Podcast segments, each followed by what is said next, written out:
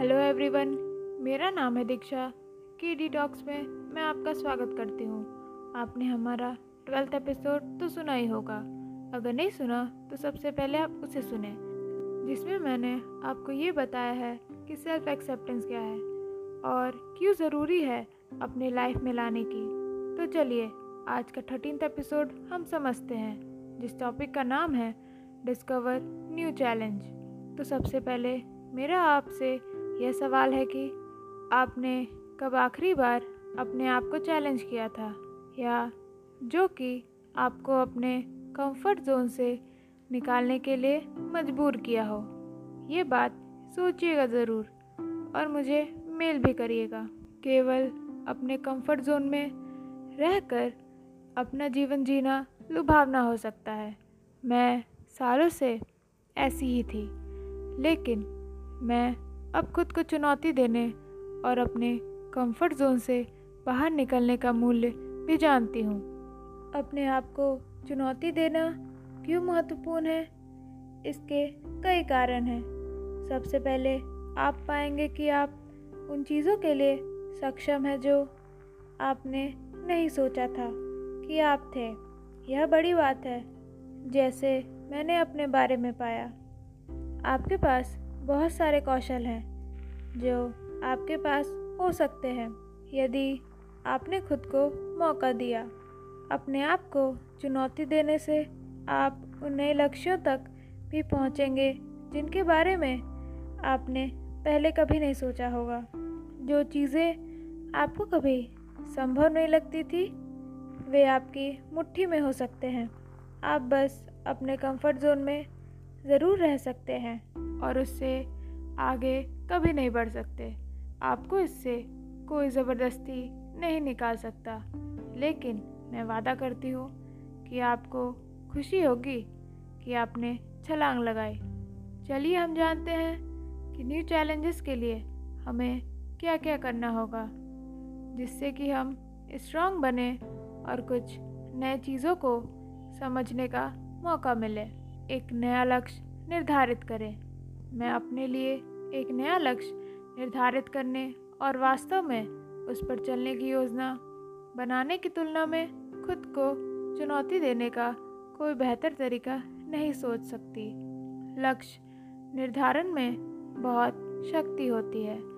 यदि आप अपने आप को अपने जीवन में कुछ बदलाव देखने की उम्मीद करते हुए पाते हैं तो अपने लिए एक बड़ा लक्ष्य निर्धारित करें। लेकिन वहाँ रुको मत।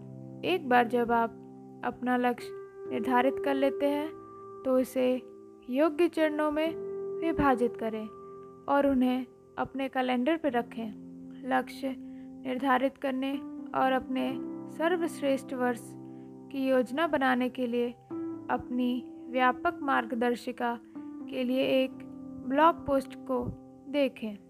अपने क्षितिज का विस्तार करके खुद को चुनौती देने के लिए। एक नई भाषा सीखना एक मज़ेदार तरीका है।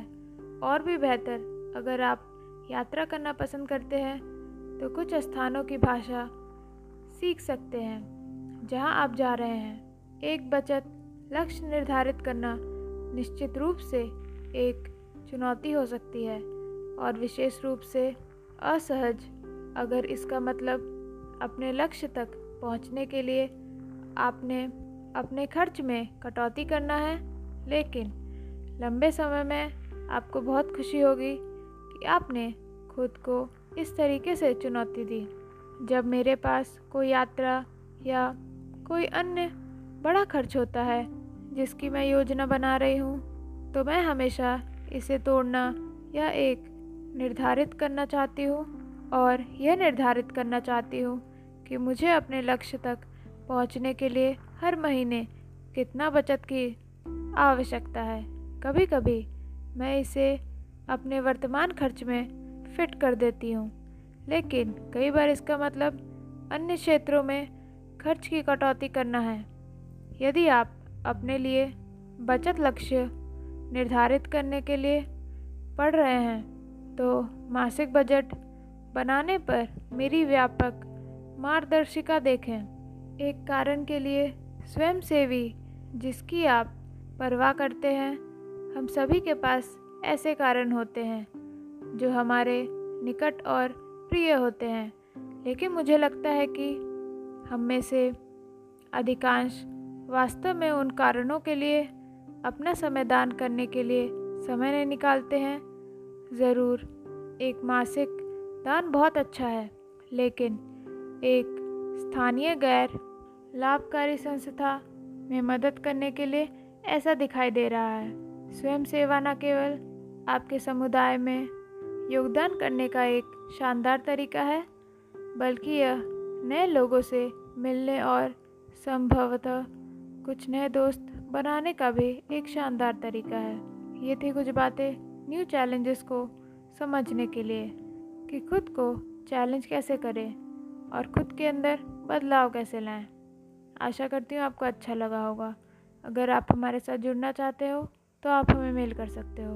Connect K D talks at the rate Gmail dot com तब तक के लिए बाय बाय